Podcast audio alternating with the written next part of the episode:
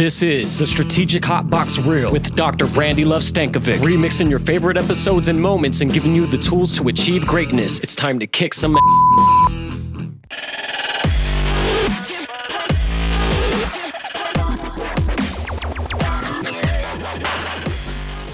It's your girl, Dr. Brandy Stankevic. You're with me on the Strategic Hotbox, and I've got my boy, Torrian Scott. I'm so excited that you're here. Hello. Hello. It's so good to be here as well. All right. Finally in Vegas, live and in person. Right here, and I'm loving it being with you. Well, we're going to talk today about leading ain't easy, managing your boss, how to become a young CEO, so to get over it. So let's dig right in. So are you young and you want to become a CEO?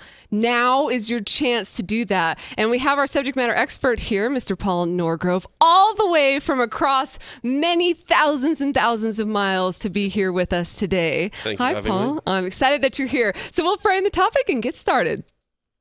As you know, the Strategic Hotbox is broken up into three segments. We have the learn, the love, and the kick ass. So in the learn section, I'm going to talk a little bit about what does it mean and why do we want to drive growth and being a young leader, being a young executive. So even if we aren't in a CEO spot, then we want to be somebody that's in a leadership role or management level. And then in the love section, we'll get to know from the ultimate young executive and his perspective on what that journey looked like. And then in the kick ass, we'll give you some tools and things that you can start implementing today. As you know, the Strategic Hotbox really is an opportunity to give tools to people that may not have access to them in other ways. And I really want to urge all of you out there that are working your butts off to keep going for it, to keep pushing, because that's going to make a difference for the rest of your life. And so get over it. It's been my mantra for a really long time. As a matter of fact, as a young teenager, I think I was in high school,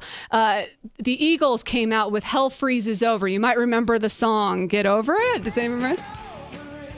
Exactly. You might be jamming to this right now, but it was so something that my parents would play and just always urge me to get over it. And I think that is probably good for a teenage female, right? And if any of you have teenage females in your life, you'll know exactly what I'm talking about. But really, it's this idea of being able to just let things go. And so it's been a part of my life for a really long time. But some of the lyrics there from the Eagles that I think are so powerful is the opening line. It says, I turn on the tube and what do I see? A whole lot of people crying, don't blame me.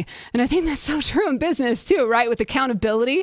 And it says that they spend all their time feeling sorry for themselves, a victim of this, a victim of that. Your mama's too thin and your daddy's too fat. And just get over it already. And that's the case of what we're going to try to do today. And in general, leadership would be a lot easier if there weren't people involved. Right? It would be a lot easier if there weren't people that were following. And I think that leadership in general is daunting, and how we go about that is really what the challenge is. Just like in life, leadership, we have to have some sort of purpose. Like, why are we doing it? Sometimes we fall into that purpose. We naturally become somebody that where people look to as a guide. Maybe we're in it as a parent or a mentor, or maybe we're pushed into it because there's no one else that's willing to do the tough work or willing to step up to the challenge. And sometimes we want it. Sometimes we want to be that person, and we're working towards something like that. In Simon Sinek, Start With Why, a lot of us are familiar with that book. People, he prefers that people start with that why and finding that reason that we're going to that purpose that we have in why we're there to begin with, and it can help us in our organizational messaging. It can help us in our own leadership paths. And I think that that's really important as we go forth in our own lives and discovering the inside, discovering the reason we get up during the day, what really gets us going, where that energy is not forced, where that energy just comes organically, where it just builds momentum within us. You may have heard of a gentleman called Viktor Frankl. He wrote a book, Man's Search for Meaning. Incredible book. It's a must read for any leader, you know, in their progression. And he was a victim of the Auschwitz concentration camp. He was an inmate there, and he survived. Obviously, he wrote this book, and he talked about that power of choice, that human beings, if they project into the future what they want to accomplish, they have the ability to choose in the moment how to respond to certain actions, and it will lead them to different results. And that's a powerful choice. And sometimes it's hard not to get kind of hung up on the emotional drama of things. And so really to focus on what we want out of it. So when it comes to managing your boss, what does this even mean? Why would you manage up? Right. And if you think about some of you that even the CEOs on the podcast today, those that are listening, those that are watching and absorbing, you have probably more bosses than the average employee. Most employees have one boss. Those of you that are entrepreneurs probably have multiple bosses in the people that you serve. And so we've talked about this topic in a few different kind of ways. And what does it mean to manage your boss? And why would that be so important? And I really believe in this concept for a lot of reasons. And one, because your number one gatekeeper as a leader is the person that writes your paycheck, the person that could make your life miserable is your boss. Right. And I think that so there's the negative, that the stick side of things, and the carrot side of it is the person that can help build your future is also your boss. The person that can become the resource or the fuel to your fire could be your boss or your bosses. And I think that so often this person is overlooked. And the higher up that you grow in your organization or in your life, the more high performing of a leader you become, the more entrepreneurial you become, the more lonely you are. Because you becomes more singular. It's a little lonely at the top. Yeah. And so speaking of that, what is the hardest part for you of being a boss? Switching off. Is it? So yeah, switching off. I think, yeah, being a family man, and, you know, I think I've mentioned it to my good lady at home that sort of I've been cheating on her with the credit union for like the last 5 years because, you know, I think your family pay the price when you're working away, working really hard.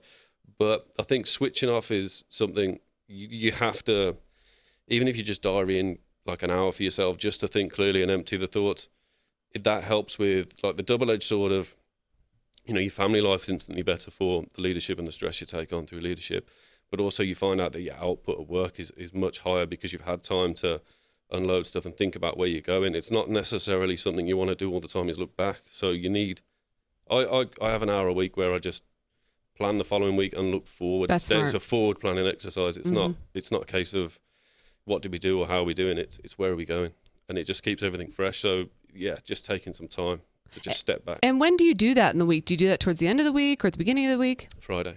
So every on Friday, so you do it for the week coming ahead. Yeah, always. Interesting. And so what goes into that process of planning ahead? I'm just intrigued.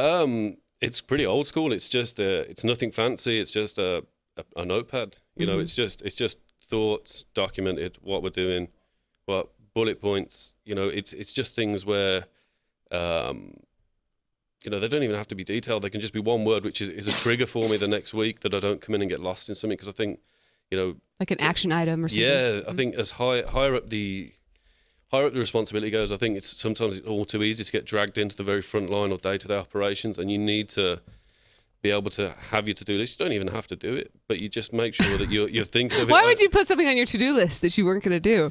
No, because right. No, but it can change, can't it? So, you know, come Friday. Sure, right. Flexibility or whatever. Yeah, mm-hmm. The following week it could be irrelevant, but it's just a trigger to get you to think about it again. Yes, right. You know, it's a very old school way. That's smart. So then you're coming in on Monday already ready, kind of roaring to go. Yeah. That's great. And as a leader, don't forget that you want to lift up your staff and bring them with you. Even if it, you know, that not all staff want to be the boss someday, but they do deserve to see a path of their future and what their vision and your vision is, and to share in that the success and know what it is, because they're spending their life with you, no matter what your job is, whether it's in retail or it's in business or whether it's in entertainment, any of these kinds of things that you're doing, all of that you're spending your life doing it, and you only get one chance. And so having it feel passion for that, and the people that work for you feel passion for that, is so important. I love that you frame it in the sense of success also. I feel like, because so much we think about get over it, and even that I was just saying, get over about the negatives and that kind of thing, but you're so right. I mean, how often do we get blinded by things that are good for a second? You're like, oh, you know, brush your shoulder off kind of thing, and then don't move forward. It becomes inactive inertia or something to that effect. Yeah, well, it happens like a lot, and I think that's what separates career progression versus, you know, the people that you call upon for a problem. You know, the people that could see, you know, be forward thinking, see what our next step is. It's mm-hmm. it's so necessary. You know, it's something that I see, you know, in need in leadership and for the different departments here. So from speaking of your business and engineering, from an engineering perspective, how has that impacted you in your career? Well, it's constant, you know, from when I was really green uh-huh. till I'm not, you know, where I am here. Quality assurance, it's always, you know, you have to you know, I do a lot of the corrective and preventative actions. So I am always chasing root cause and then course correcting. So one of the biggest things is accountability, people owning it, you know, own the problem so that we can fix it and move forward. So currently I work on Get Over It at a weekly meeting, and, you know, we try to have solutions to things to move forward every day. Otherwise, you know, you become stagnant. You don't. What does your team think about that? Are they as energetic about about the theme song from the Eagles as you are? Well, I don't think so. What does it mean to manage a boss? To me, it means a lot of what you mentioned going into it, but it really means being hyper aware of what they want, how they communicate, how they want communicated with, as you mentioned. But I also think it's a bigger conversation around when you get into leadership roles like I am. I do have bosses. I have a board of directors that I report to and a board chair that is my point of contact on that board of directors. But it isn't that isn't all of it, because I'm a CEO of a member-owned financial cooperative. So I have 6,000 plus members that are also my bosses. So it's being really aware of the different audiences that you have. If you have more than one boss, if you have more than one group or business, you know, sector within your organization, that you're aware that maybe one style isn't going to fit every situation, and that you work towards and understand that and communicate in the best way possible with those people in those leadership roles and in the audiences that they represent. I absolutely agree with that. So it's situational in a lot of ways, right? So you're having to be what's best for the certain individual, but that doesn't necessarily mean inauthentic. And I think so often people think that way, like I'm gonna have to fake it and be something I'm not. No, it just means be the best version of you for them. Yeah, absolutely. I completely agree with that. I'm a very authentic and real person, and I don't think I really have the capability to be inauthentic. If I am, I think people know it. And so it's just tailoring my approach. It's still me. It's still my approach. It's just tailoring it in a way that makes sense to that group of people. Mm-hmm. Our annual meeting is coming up next week. What I want to put forth in that meeting is different than maybe what I would say in a board meeting. Mm-hmm. And that's just to communicate effectively with the membership. Mm-hmm. Yeah, totally. And being to get your ultimate results across, right? I mean, and having that end result, because I think that's what we lose sight of somewhat. At the annual meeting, you have a different end result, and at the board meeting, you have a different end result. And so you have to communicate in a way that gets you to the end game. That's absolutely true. And, you know, to put myself in the best light as well, I think that's an important piece of this. So these people are my bosses. If all of the membership doesn't like me, doesn't like the way I communicate, I don't get to the right end result for them at that annual meeting, that has an effect on my career, because they're going to, you know, talk with my board of directors, and, you know, that's going to impact that. So you have to know how to communicate, but be authentic in every situation. What do you do at your annual meeting? Do you have to be funny, or? I try to be funny. Yeah. How does that work? Well, it depends. So we've talked about purpose and refining purpose on the Hotbox, but Can you tell if a leader has lost sight of their purpose? Oh, absolutely. I can tell from a mile away. And the reason how you can tell it is, number one, they lose their passion. Mm-hmm. You know, have you ever seen a person that used to be excited about the game of basketball, and then all of a sudden, you know, they're not as pizzazzed about it. They don't talk about it as much. They're kind of just a little bit ornery about it. They've lost their passion. And also a person who's lost their interest in something, you know, and you say passion and interest. Passion really is the energy behind it, but their interest in it, what it is, it's the actual development of their focus, the development of their intention. I mean, when you're interested in something, you pursue it, you go after it, you learn all that you can about it. And so when a leader is not inspired, when a person is not passionate, that person has really lost sight of their purpose or their need for their relationship or their organization. Yeah, no doubt about it. And yeah, because when somebody is into something or they love something, they give themselves to it. That's right. They do. I mean, think about relationship, right? Mm-hmm. So we're not just talking about business, but think about business is relationship. Every mm-hmm. relationship that you're in, every person in that relationship, or the two people or the three people, I don't know, but all the people in the relationship or the organization must have an understanding. I'm needed here. Mm-hmm. I'm wanted here. I'm of value here. And that's what keeps it going. Yeah. Starting my career in manufacturing, especially the high pace automation, is that you can't dwell on anything.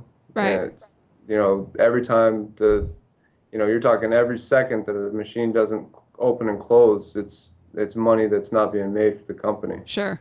So, you know, it's now. Yeah. It's what are we doing now to make things right? And what are you going to do to make up the time that was lost on that machine? And so you can't spend more of that time whimpering or any of that kind of stuff. Oh, I love that. And what a perfect place to kind of leave us in the fact that it's now. So do you have a bold action item or a takeaway, something that people can kind of walk away and implement? Several, but I think the one that stands out for me, and it was like my first Y Cup experience, stood in a hotel lobby in Australia. You know Chris Morris mm-hmm. and Caroline Domanski from Number One. She introduced me to Chris. And at the time, I didn't have that sense of belonging. And it was like really big thing and a deal that I was there and was talking to Chris. And he just said the statement, seek forgiveness, not approval. And that's just live with me. And it's a really profound thing. And, you know, the same sentiment goes, if you get fired because of that, that's not my fault. I'm just saying it's much, much easier to show people an end product and talk them through it sometimes than it is to sort of plant the seed and develop it. So as an absolute win-win. Well, I haven't lost yet doing it, but definitely seek forgiveness, not approval. So instead of asking for permission, just do it. Just go with it. I love that. And so do you think that there are some bosses that are unmanageable? I don't know. I think there can be. I have a story. I worked for a woman that was transitioning in her career. She had decided that she no longer wanted to run the organization, and she was looking to move on, and she was getting her PhD, and she was on her way out. Mm-hmm. But she'd been with the organization for 25 years. And so getting her to understand to let go of those things that she could no longer do because she wasn't in the office as often as she used to be, and moving into empowering her people. She just was so done with everything related to our organization that she wasn't manageable in that sense. Mm-hmm. But I think that that's a really rare thing. I think most people in senior leadership positions got there through their intellect and through working with people, and they want to stay there and they choose to do the best job that they can. I mean, most people, as a CEO, I'm not going to phone it in anymore, right? I still want my organization to do well and exceed, and that has benefit to me as well. Yeah. Share a bold action item or takeaway. Wow. Number one, take 100% responsibility. So many people are transferring blame to someone. You know, the employee is transferring blame on the boss for not having a raise. The mother is transferring. Can I speak today? The mother is transferring blame on her kids for not having a social life. You know, the father is, or the husband is transferring blame on the wife for him not fulfilling his dreams. But you have to take 100% responsibility. You know, the reality is, Dr. B, is that I can't do your push-ups for you. I would love to outsource the push-ups, right? We could just push the button, do the 100 push-ups. We'll have the nice bolder shoulders and chest. However, that's not the case. You have to take 100% responsibility in your forward movement. Number two, you got to recognize and take this 100% responsibility is that you are exactly where you want to be, regardless if you're willing to admit that or not. And that's a hard pill for people to swallow. Like, wait a minute, I'm driving the car that I want to drive. Yes, you are. I married the person that I wanted to marry. Yes, you did. You made your choices, your people that you have in your life are the product of your intelligent choice. So make more intelligent choices, you know, but take 100% responsibility for your life. Do not outsource your push-ups to anybody. Find your purpose. Get clear on what that is. Serve it to the world and do not let up until you get to your place called there. Is there what kind of philosophies do you live by now as you go forward in your journey? The same ones always apply, which is hard work has to come first. A big one for me is that I can't expect everyone to enjoy the job as much as I enjoy the job, and I'm very mindful of that. There's like a standard I would have for passion and working isn't going to necessarily filter down through everyone, but it's just hard work and passion. And if you're out there and you don't enjoy your job, roll the dice and find a job you enjoy, because the benefits come hugely for everyone. I think your family, yourself, you know what I mean? Finding something you enjoy is an absolute must. Yeah, and that applies to young people and leaders of all ages, right? Anyone, yeah. So in order to become then a young CEO, you have to be able to work hard, to roll up your sleeves, to give it all you got, but love it along the way too, right? Yeah, I mean, I think that comes through with people that, you know, if there's like an opening coming up in a job and you get people and they work really hard in like the month or two before that opening, everyone can see that if you're already working at that level all the time, people see that and you're instantly in the thought process before you even realize it. So there is no substitute for working at a high level. You know, make your mistakes and deal with them, but working at a high level ultimately opens doors quicker for you because you're already in the thought process. And when you don't get something or it doesn't work out for you, it doesn't matter. There'll be something else if you carry on working as hard. So you're already in the thought process. I love that. So that the idea that you're working hard, you're running, you're already doing some of the stuff. Yeah. So when the idea or the door opens, the opportunity arises, people are already going, oh, this is the guy that's out there that's working hard. Definitely. I love that. So do you have a bold action item then that the listeners can take away?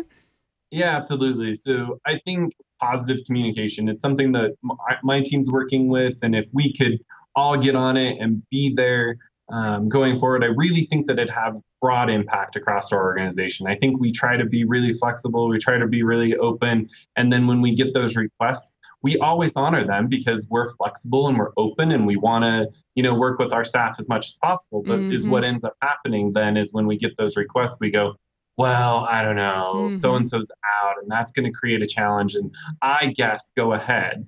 And right now we're really working on, well, if we're going to give them the time and if we're saying that we're flexible and we're open, we should be flexible and open and respond with, yeah, sure. Like you need to take that time, go. We're going to give it to them anyway. Why do we have to be negative in that? And there's so much more to that, but that's just an example of what we're working with and making sure that our communication with membership, with each other, is completely positive. And even in the constructive criticism mode, it's still a positive interaction. Yeah. Let's head out to our shout out. Hi, I'm Melanie and I'm from Ireland. We're in the beautiful Hofburg Palace in Vienna. And you are listening to Brandy on the Strategic Hotbox. Woo! I'm Paulina with Fitzsimmons Credit Union and you're listening to Brandy Stankovic on the Strategic Hotbox. Brandy rocks. You're listening to Brandy on the Strategic Hotbox podcast. Hi, this is Robert from Ireland, and you're listening to Brandy on the Strategic Hotbox. This is your top five kick ass. Number one is identify areas that need the improvement. So he had some awesome terms for that as far as identifying the problems and creating solutions and policies and procedures to support that. But really just identify where you catch yourself whining. What do you typically whine about? One of the things that I've kind of done a check of myself on lately is being addicted to being busy, right? I'm always busy. And so that is something that I need to make sure that I kind of keep under wraps and re-examine and not be whining about being busy. So whether it's something, being multitasking or being tired or just something that you have in your life, identify that place that you find yourself whining and figure out ways to work towards solution. Number two is to let go of operations. So if you do progress, now is the time to let the people below you, delegate the people with you, your team, to be involved in the operations as much as possible. So that way you can focus on the leadership roles. You can do the planning Fridays that we learned from Paul. You can implement some of these tools so that way you can have that coaching and that more leadership philosophy as opposed to being in the weeds and doing the work all the time. That's the reason that you've been promoted to the leadership places. Number three is to create affinity, and that's all across. I believe in it. It's all about love and relationships, and build the relationships between your team, your bosses, your employees. Number four is to encourage others, encourage yourself, encourage others to be part of your journey. And the more energy and momentum that you have, allow people to be part of that momentum. Infect the organization. I love that.